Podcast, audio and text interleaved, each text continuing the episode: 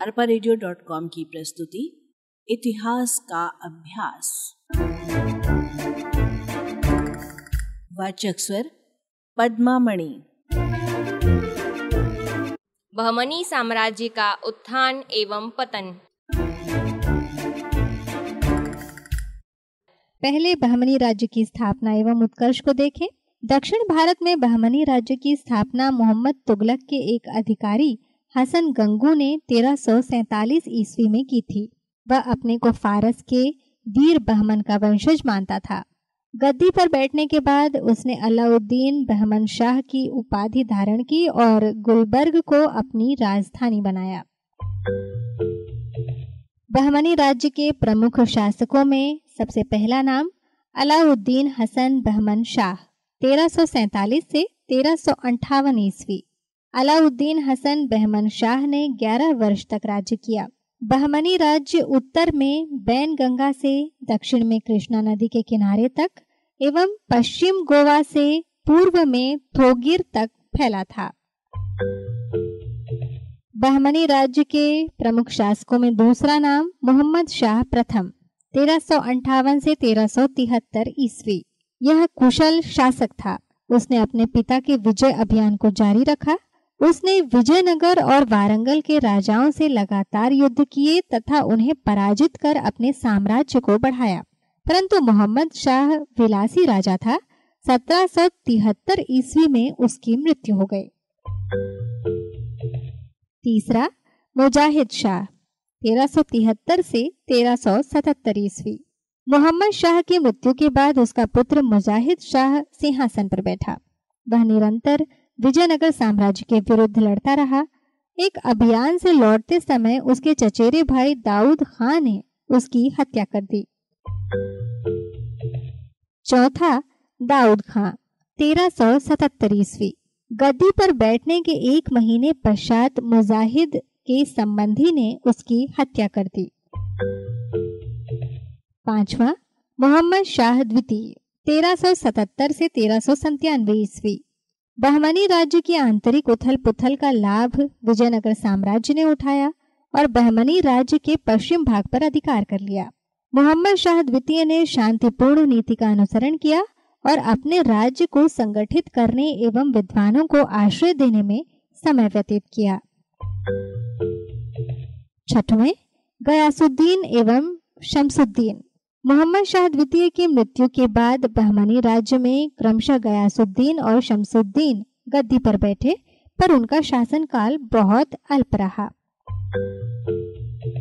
सातवां, ताजुद्दीन फिरोज शाह, तेरह सौ संतानवे से चौदह सौ बाईस ईस्वी। ताजुद्दीन, शमसुद्दीन को गद्दी से हटाकर तेरह ईस्वी में बहमनी का सुल्तान बना। उसने तीन बार विजयनगर साम्राज्य से युद्ध किया जिसमें वह दो बार सफल रहा और तीसरी बार असफल सिद्ध हुआ। उसने फिरोजाबाद नामक नगर की स्थापना की थी। आठवां, अहमद शाह 1422 से 1435 ईस्वी। अहमद शाह ने वारंगल को विजित किया। विजयनगर साम्राज्य के एक भाग पर अधिकार करने का प्रयत्न किया और उसे लूटा। मालवा पर सफल आक्रमण किया। उसने बहमनी राज्य की राजधानी गुलबर्ग से बीदर बनाई। नवा, अलाउद्दीन द्वितीय 1435 से चौदह ईस्वी। अलाउद्दीन द्वितीय ने कोंकण के हिंदू राज्य को अपने राज्य में सम्मिलित किया। संगमेश्वर के हिंदू राजा की पुत्र से विवाह किया, खान देश के आक्रमण को असफल किया और विजयनगर के विरुद्ध युद्ध किया। चौदह ईस्वी में अलाउद्दीन द्वितीय की मृत्यु हो गई।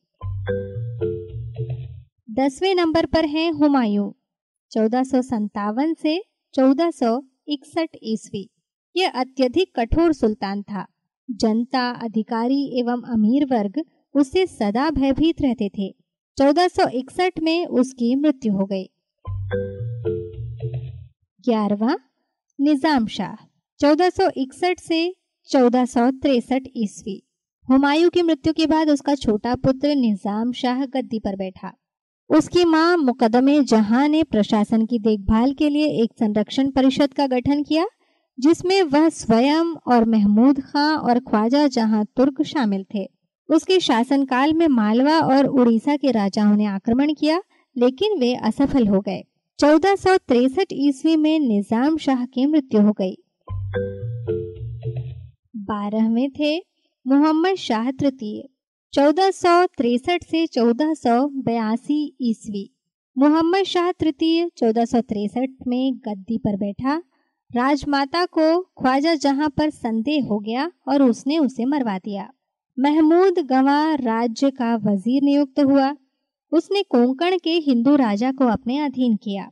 संगमेश्वर के राजा से खलना का दुर्ग छीना।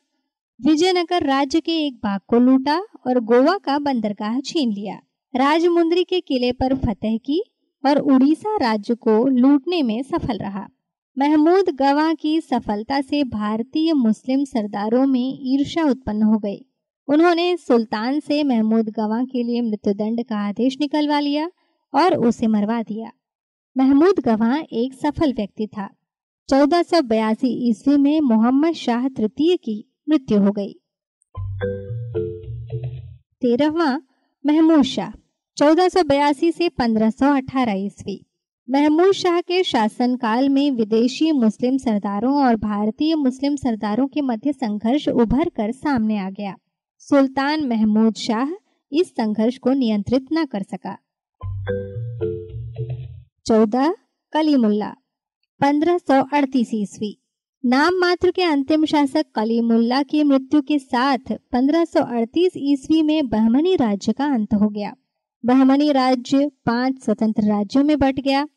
पहला, बीजापुर में आदिल शाही दूसरा, गोलकुंडा में कुतुब शाही तीसरा, अहमदनगर में निज़ाम शाही चौथा, बीदर में बरीद शाही और पांचवा, बरार में इमाद शाही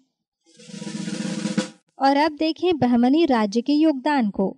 बहमनी राज्य ने दक्षिण और उत्तर के मध्य एक सेतु का कार्य किया। ये कथन है सतीश चंद्र का। आइए देखते हैं साहित्य की उन्नति। सुल्तान फिरोज शाह बहमनी धर्मशास्त्र, न्यायशास्त्र एवं कुरान का ज्ञाता था। फरिश्ता के अनुसार वह फारसी, अरबी, तुर्की, तेलुगु, कन्नड़, मराठी जानता था। सुल्तान की प्राकृतिक विज्ञान रेखा गणित और तुर्क शास्त्र में विशेष रुचि थी।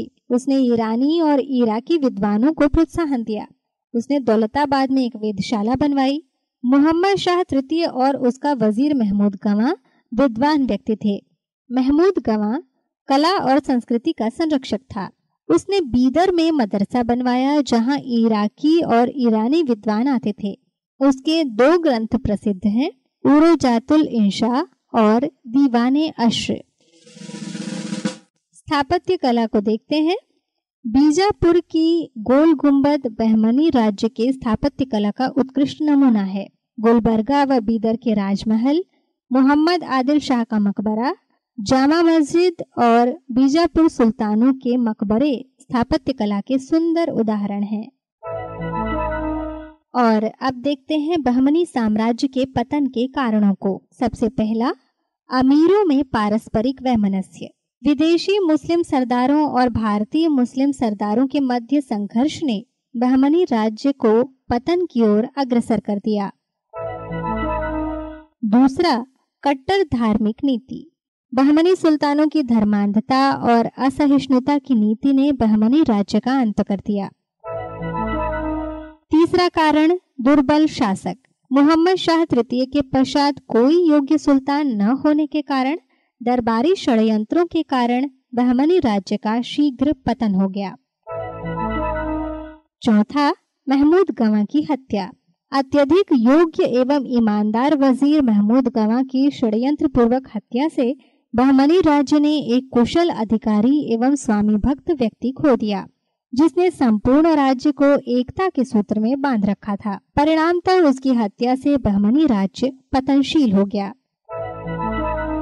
पांचवा, पड़ोसी राज्यों के निरंतर आक्रमण। विजयनगर राज्य, वारंगल राज्य और उड़ीसा के राज्यों से निरंतर युद्धों से बहमनी राज्य का पतन हो गया।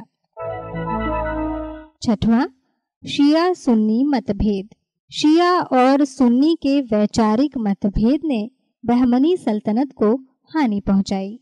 तो ये थे बहमनी साम्राज्य के पतन के कारण। अरपा रेडियो डॉट कॉम की प्रस्तुति, इतिहास का अभ्यास।